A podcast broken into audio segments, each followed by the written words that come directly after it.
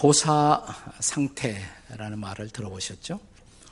어, 묘목들이 제대로 자라지 못한 채 말라서 죽어갈 때 어, 사용하는 그런 표현입니다. 고사 직전이라는 말도 있습니다. 경기가 고양되지 못하고 정체가 어, 원만하지 못할 때, 경제가 바닥을 칠 때 이런 말을 우리는 사용합니다. 부동산 가격이 폭락할 때에도 이런 표현을 사용하는 것을 읽어볼 수가 있습니다. 그러나 무엇보다 우리의 삶이 절망의 벽에 부딪혔을 때 아, 우리는 절실하게 이런 표현을 우리 자신에게 적용시켜 봅니다.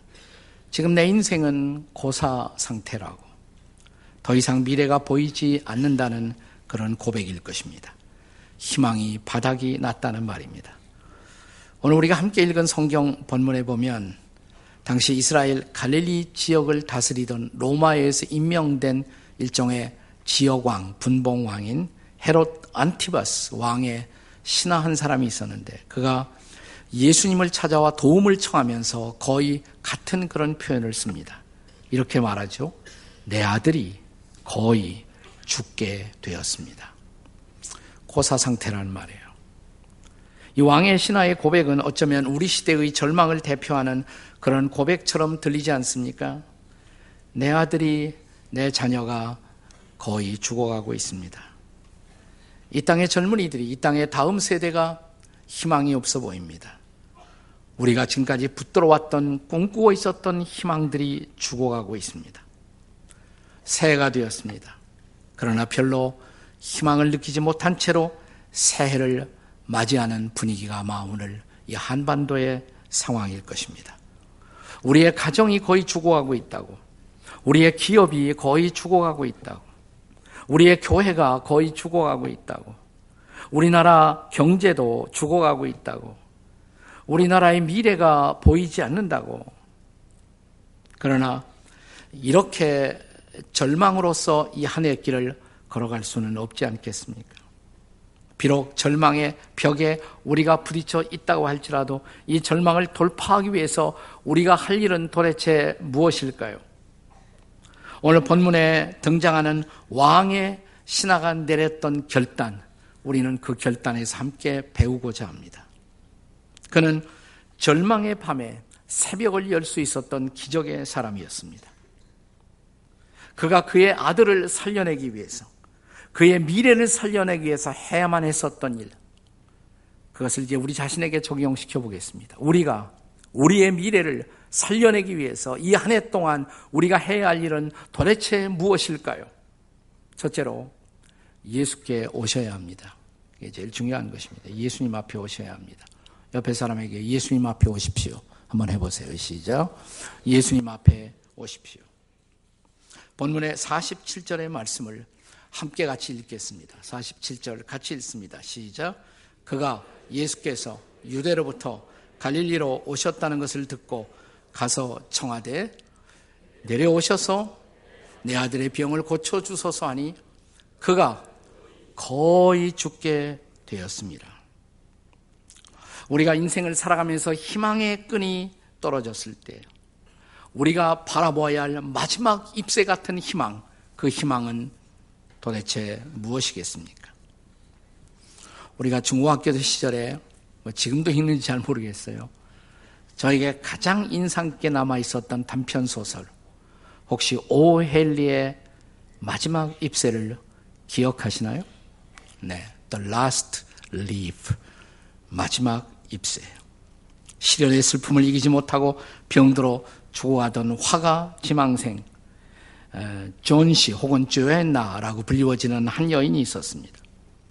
그녀는 어느 날 창밖을 하염없이 내다보면서 어, 자기 집 건너편에 담장 벽에 추워지는 날씨와 함께 거기 붙어 있었던 벽에 잎들이 한 잎, 두 잎 떨어지는 것을 보고 있습니다.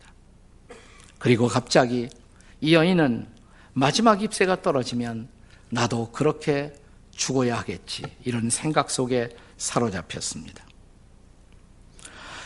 그때 같은 건물 아래층에 살고 있었던 늙은 화가 한 분이 있었는데 이분은 성공하지 못하고 자기의 스트레스를 술로 풀고 있었던 그런 화가였습니다. 베어맨이라는 노인 늙은 화가가 여인이 살고 있는 어, 집의 문을 두드립니다. 그리고 들어와서는 힘을 내라고 자기도 형편없지만 그러나 이 젊은 여인이 절망하는 모습을 보고 아파서 누워서 신음하는 모습을 보고 힘을 내라고 격려를 합니다. 여인은 의례적인 인사라고 생각만 했습니다. 비바람이 유난히 더 불기 시작하던 그날 저녁 창밖을 내다보면서 이제 저 몇 잎 남지 않은 앙상한 이파리마저 떨어지면 내일 아침 어쩌면 나도 내 인생을 마감해야 하겠지. 이런 생각을 하고 잠에 들었습니다. 그 이튿날 밤이 지나가고 아침이 밝아와서 커튼을 열고 보니까 건너편 담벼락에 담쟁이 넝쿨에 기적처럼 하나의 잎새가 꼼짝 않고 붙어 있었던 모습을 발견합니다. 갑자기 삶의 의욕이 솟구칩니다. 먹을 거 없나 먹을 것을 찾습니다. 그러나 저 아래 아침의 거리에는 늙은 화가가 쓰러져 마지막 숨을 쉬고 있었습니다. 비바람 치던 지나간 밤 그는 불편한 몸을 이끌고 평생의 역작 마지막 잎새를 이 담벼락에 그려낸 것입니다. 한 여인의 생명을 살려내기 위해서. 사랑하는 여러분, 바로 동일하신 일을 우리 주님 예수님이 하시지 않았나요? 그의 헌신, 그의 이상, 그의 십자가의 죽으심이 바로 여러분과 저를 살리기 위한, 인류를 살리기 위한 구원이 되지 않았습니까? 나는 부활 이후 생명이니 나를 믿는 자는 죽어도 살겠고 말씀하신 그 예수야말로 우리 인생의 마지막 잎새 같은 희망이 아니겠습니까? 그분 앞에 오세요. 그 예수님 앞에 오세요. 자, 본문에 왕의 신하는 이 마지막 잎새 같은 희망을 갖고 예수님 앞에 나온 것입니다. 오늘 본문은 이 왕의 신하가 갈릴리 가나라는 지역에 오심으로 본문의 사건이 시작되고 있습니다. 46, 47절 본문의 말씀을 자, 다 같이 읽겠습니다. 시작. 예수께서 다시 갈릴리 가나에 이르시니 전에 물로 포도주를 만드신 것이라.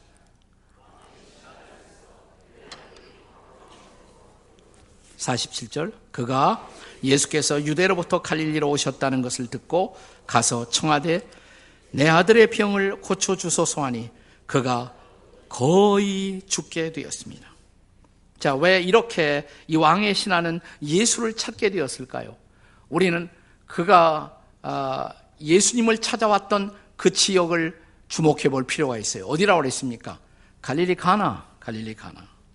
여러분, 이 갈릴리 가나에서 예수님은 첫 번째 표적을 행하지 않았습니까? 그 표적이 뭐예요? 물을 포도주로 변화시킨 사건. 그분이 물을 포도주로 변화시키셨대. 그분이 메시아래.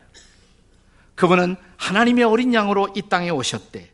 만약 그분이 그런 분이라면, 메시아라면, 그분이 진짜 신성을 지니신 하나님이라면, 그분이야말로 내 아들도 살려낼 수 있지 않을까라는 소망입니다. 그래서 예수님 앞에 나온 것입니다. 자, 그렇다면 오늘 여러분과 저는 우리의 가족을 살리기 위해서, 우리의 다음 세대를 살리기 위해서, 아니, 이 민족을 살리기 위해서 우리는 우리의 곤고함, 우리의 절망을 끌어안고 예수님 앞에 나오고 있는, 있습니까? 오늘 이 새해를 맞는 첫 번째 주일. 만약 우리가 정말 진지하게 우리의 고통의 짐, 우리의 절망의 짐을 지고 그러나 우리의 마지막 희망 같은 예수님, 우리의 부활, 우리의 희망이신 그 예수님 앞에 나올 수 있다면 이 신년은 우리가 기적을 경험하는 새해가 될 줄로 믿습니다. 나오세요. 다른 데로 가지 마시고 예수님 앞으로 오십시오. 그리고 두 번째로 중요한 것은 이제 예수님의 말씀을 받아야 한다는 것입니다. 예수님의 말씀을 받으셔야 합니다. 자, 옆에 사람에게 예수님의 말씀을 받으세요. 그냥 예수님 앞에만 나오는 것이 아니라 그분의 말씀을 받으셔야 합니다. 조금 이따 말씀을 받게 될 것입니다.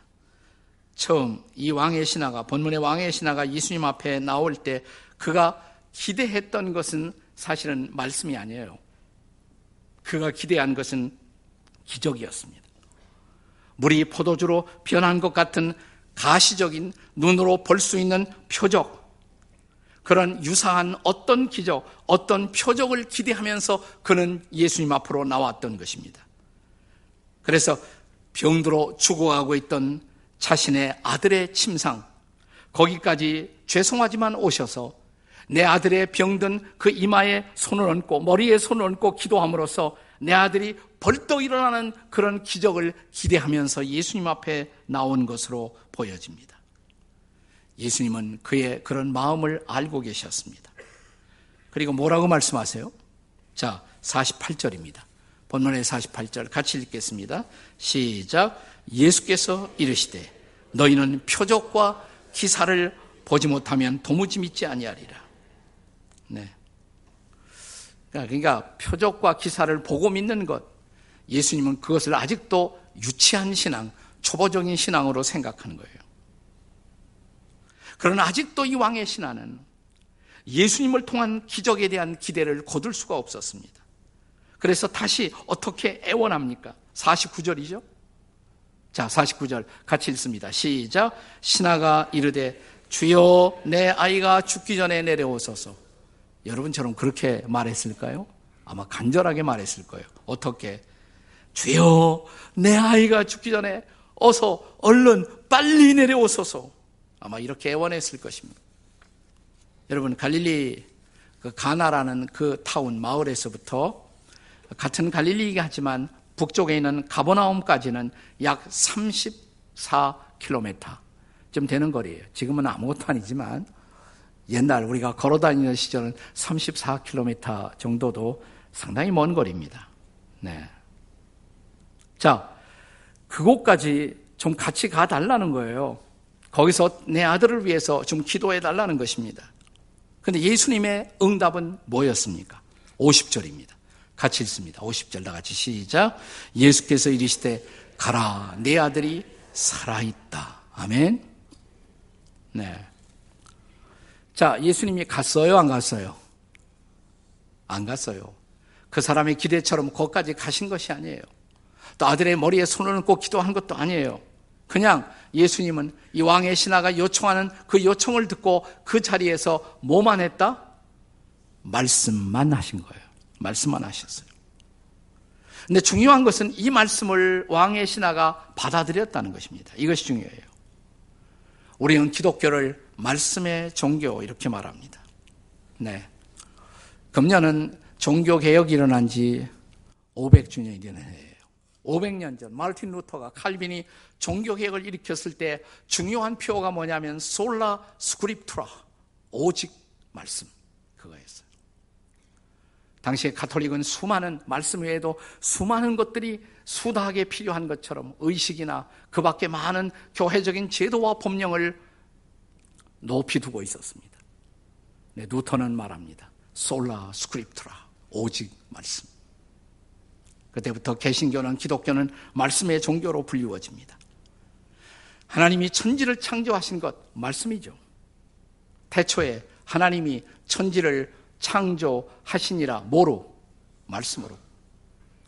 창세기 1장 3절에 빛이 있으라 하심에 빛이 있었고 하나님이 이르시되 빛이 있으라 뭐만 한 거예요? 말씀만 하셨어요. 그 말씀이 천지를 만드신 것입니다. 만물을 창조하신 것입니다. 말씀이 만물을 창조했을 뿐만 아니라 그 말씀이 나를 만들었고 내 인생을 새롭게 빚은 것입니다. 우리가 거듭난 것도 말씀으로. 야고보서 1장 18절의 말씀을 기억하시나요? 같이 읽겠습니다. 야고보서 1장 18절 시작. 그가 피조물 중에 우리로 한 천 열매가 되게 하시려고 자기의 뜻을 따라 진리의 말씀으로 우리를 낳으셨느니라. 우리를 뭐로 낳으셨다? 말씀으로. 말씀이 우리를 하나님의 자녀 되게 한 것입니다. 그러므로 하나님이 나에게 말씀하신다. 이건 사건이에요. 굉장한 사건이에요. 창조의 사건입니다.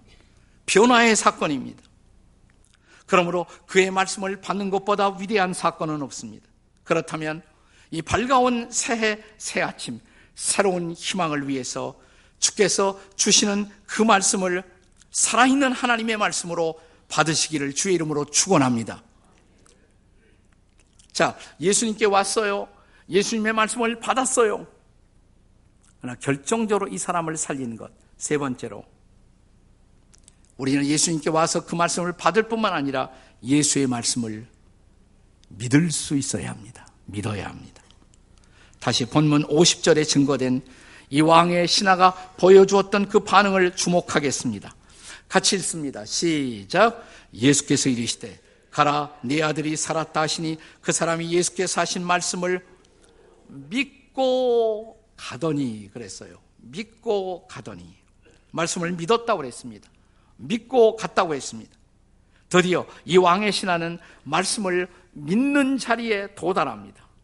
자, 처음 그가 예수님 앞에 왔을 때 그가 기대했던 것은 뭐냐면 예수님이 아들이 아픈 곳까지 오셔서 손을 얹고 기도해 주시면 뭔가 눈에 보이는 가시적인 현상이 나타날 것이라고. 이걸 표적신앙이라고 할 수가 있어요. 혹은 기적신앙, 표적신앙. 네. 자, 그런데 사실상 많은 사람들이 교회 나올 때 이런 정도의 수준에서 신앙을 기대하고 나오는 사람들이 많죠. 나는 기적을 보지 못하면 도무지 믿을 수가 없다. 이렇게 주장하는 사람들을 우리 많이 만나볼 수가 있습니다. 한마디로 이들의 신앙은 이런 것입니다. 좀 하나님이 살아계신 것 보여주세요. 그런 기적 한 번만 보여주세요. 그러면 나는 믿을 거예요. 보여주십시오. 그러면 믿겠습니다. 이것이 오늘 세상 사람들이 소리치고 있는 신앙에 대한 구도의 모습이에요. 그런데 예수님은 어떻게 말씀하는 줄 아세요? 우리가 요한복음 11장에 나사로가 죽었을 때 그의 무덤가에 왔을 때 예수님이 뭐라고 대답하십니까? 예수님만 계셨으면 나사로가 죽지 않았을 텐데. 예수님은 이렇게 말씀하십니다. 너희가 믿으면 보리라. 사람들은 어떻게 말합니까? 보여주십시오. 그러면 믿을 거예요. 근데 예수님은 뭐라고 말씀하세요? 믿으면, 너희가 믿으면 볼 것이다. 그분의 영광을, 그분의 일하심도 볼 것이다. 그분은 먼저 우리에게 믿음을 주문하신다는 거예요. 믿으면 보리라. 자, 바울 사도가 우리에게 주셨던 약속의 말씀, 고린도후서 5장 7절의 말씀을 함께 같이 읽겠습니다. 고린도후서 5장 7절 시작. 이는 우리가 믿음으로 행하고 보는 것으로 행하지 아니하리로다. 네. 사람들은 끊임없이 볼 것을 요구해요. 표적을 요구해요. 그러나 바울은 이렇게 말합니다. 우리는 믿음으로 행하는 사람들이지 보고 행하는 사람들이 아니다. 보는 것으로 행하지 않는다. 믿음으로 행할 수가 있어야 한다. 그래서 예수님이 오늘 본문에서도 이런 표적과 기적을 기대하며 나왔던 왕의 신하에게 하신 말씀 48절 뭐라고 그러셨어요? 너희는 표적과 기사를 보지 못하면 도무지 믿지 아니하리라. 자, 이렇게 생각했던 왕의 신하. 그런데 한순간 이 사람이 변합니다.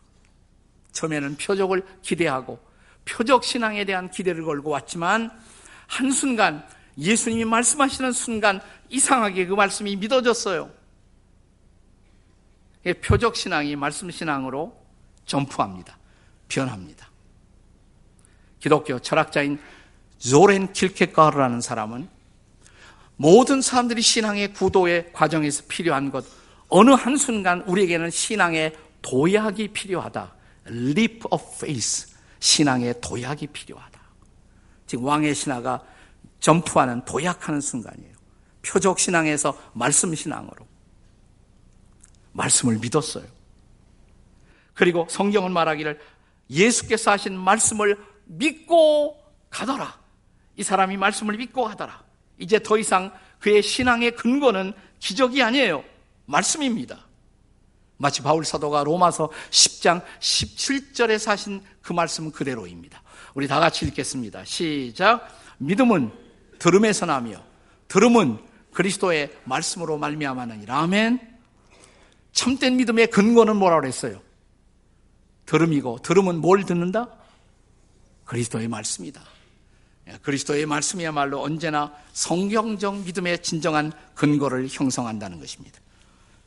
자, 믿고 가더라. 믿고 가요. 이제 집으로 갑니다. 가다가 집에서 오는 자기 신하를 중간 길에서 만나죠. 자, 이 종이 그 뉴스를 가져왔습니다. 뭐라 그래요? 주인님, 아드님이 살았어요. 언제 살았니? 물어보니까 그때라고.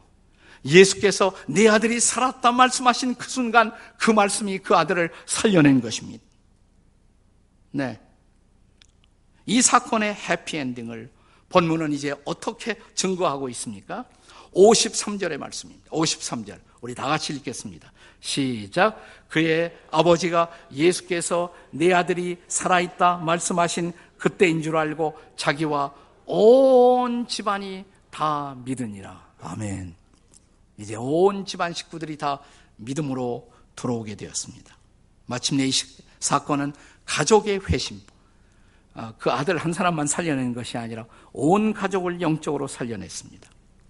교회 전승에 의하면 누가복음 8장 3절에 등장하는 구사라는 사람 이 인물이 바로 왕의 신하였고 또 요한나라는 여인이 바로 왕의 신하의 아내였을 것이다. 자, 누가복음 8장 3절 어떤 말씀이 있습니까? 한번 같이 한번 읽어 보시겠습니다. 시작 헤롯의 청직이 구사의 아내 요한나와 수산나와 다른 여러 여자가 함께하여 자기들의 소유로 그들을 섬기니라. 그들은 예수님의 제자들을 섬겼다 이 말이에요. 헤롯의 청지기, 헤롯 왕의 청지기, 헤롯 왕의 그 재정을 관리하고 있었던 사람, 구사, 그리고 그의 아내 요한나 이름까지 기록했죠. 네. 1800년대 말 미국 뉴욕의 한 지역에서 청년 목사로 열심히 하나님의 일을 감당하던 사람이 있었습니다. 그리고 그의 아내는 레아라는 이름을 가진 아내였습니다. 윌리엄 커싱이라는 젊은 목사가 있었어요. 그런데 그의 나이 47살, 47세가 되었을 때 갑자기 그 아내가 세상을 떠나요. 너무너무 자기 아내를 사랑했던 이 커싱이라는 이 목사는 깊은 슬픔에 사로잡혔습니다. 그 슬픔을 이기지 못해요. 마침내 목회를 포기했습니다. 목회를 중단했습니다. 그 후에 건강을 상실합니다. 온몸이 마비되기 시작하더니 반신불구자가 되었어요. 몸을 움직일 수 없게 되었어요. 이제 뭐 인생 끝난 거죠. 어느 날 아침에 조용히 성경을 펼쳐 말씀을 묵상하고 읽다가 갑자기 기도를 시작합니다. 이런 기도를 했다고 그래요. 하나님, 주님, 제가 아직도 주님을 위해 할 일이 있을까요? 제가 아직도 이런 몸으로 주님을 따를 수 있을까요? 그때 갑자기 마음속에서 시상이 떠올라요. 시가. 막 시를 써내려가기 시작합니다. 그때부터 그는 찬송시를 작사하는 작사자가 되었습니다. 전 세계적으로 알려진 전 세계 사람들이 부르는 찬송가 300곡 이상이다. 이 사람에 의해서 작곡되었, 작사되었어요. 작사. 예수께서 오실 때에 뭐 이 찬송. 또 뭐 우리가 잘 아는 찬송 가운데 주 날개 및 내가 편히 쉬, 그 날개 아래 편안히 쉬네. 뭐 이런 찬송들. 그러나 그가 작성한 수많은 찬송가 가운데서 가장 애송하는 찬송이 있다면 오늘 우리가 불렀던 찬송이에요. 이 눈에 아무 증거 아니 배워도. 본래 이 찬송가의 원문의 제목, 이 시의 본래의 제목은 이런 제목이었습니다. Down in the valley with my Savior, I would go. 저 깊은 골짜기에서라도 내 구주와 함께 가리. 폭풍우 내리치고 거센 물결 흘러도 나와 함께 하시는 그 손 잡고 나는 두려워 않고 가리. 주님과 함께 하면 위험은 날 놀라게 못하리. 따르리, 따르리, 그 어디라도 나는 따르리. 우리말 번역 찬송가 545장 찬송시에는 이렇게 번역되어 있습니다. 이 눈에 아무 증거 아니 배워도 믿음만은 가지고서 늘 걸으며 이 귀에 아무 소리 아니 들려도 하나님의 약속 위에 서리라. 걸어가세, 믿음 위에 서서, 나가세, 나가세, 의심 버리고 걸어가세, 믿음 위에 서서, 눈과 귀에 아무 증거 없어도. 그렇습니다. 금년 한 해, 밝아온 한 해, 우리를 둘러싼 역사의 현실이 아무리 어둡다 해도 내일의 밝은 전망이 보이지 않는다 해도 사랑하는 여러분, 주님이 주신 약속의 말씀을 붙잡으시기 바랍니다. 제가 좋아하는 기독교 시인 가운데 루이스 헤스킨스라는 시인이 있어요. 이 시인이 쓴 새해의 기도문이 있습니다. 제가 종종 인용하기도 합니다. 한번 들어보시죠. 나는 새해의 문지기에게 말했다. 미지의 길을 헤쳐가도록 저에게 빛을 주소서라고. 그는 내게 이렇게 말했다. 어둠 속으로 나아가 당신의 손을 내밀어 하나님의 손을 잡으십시오.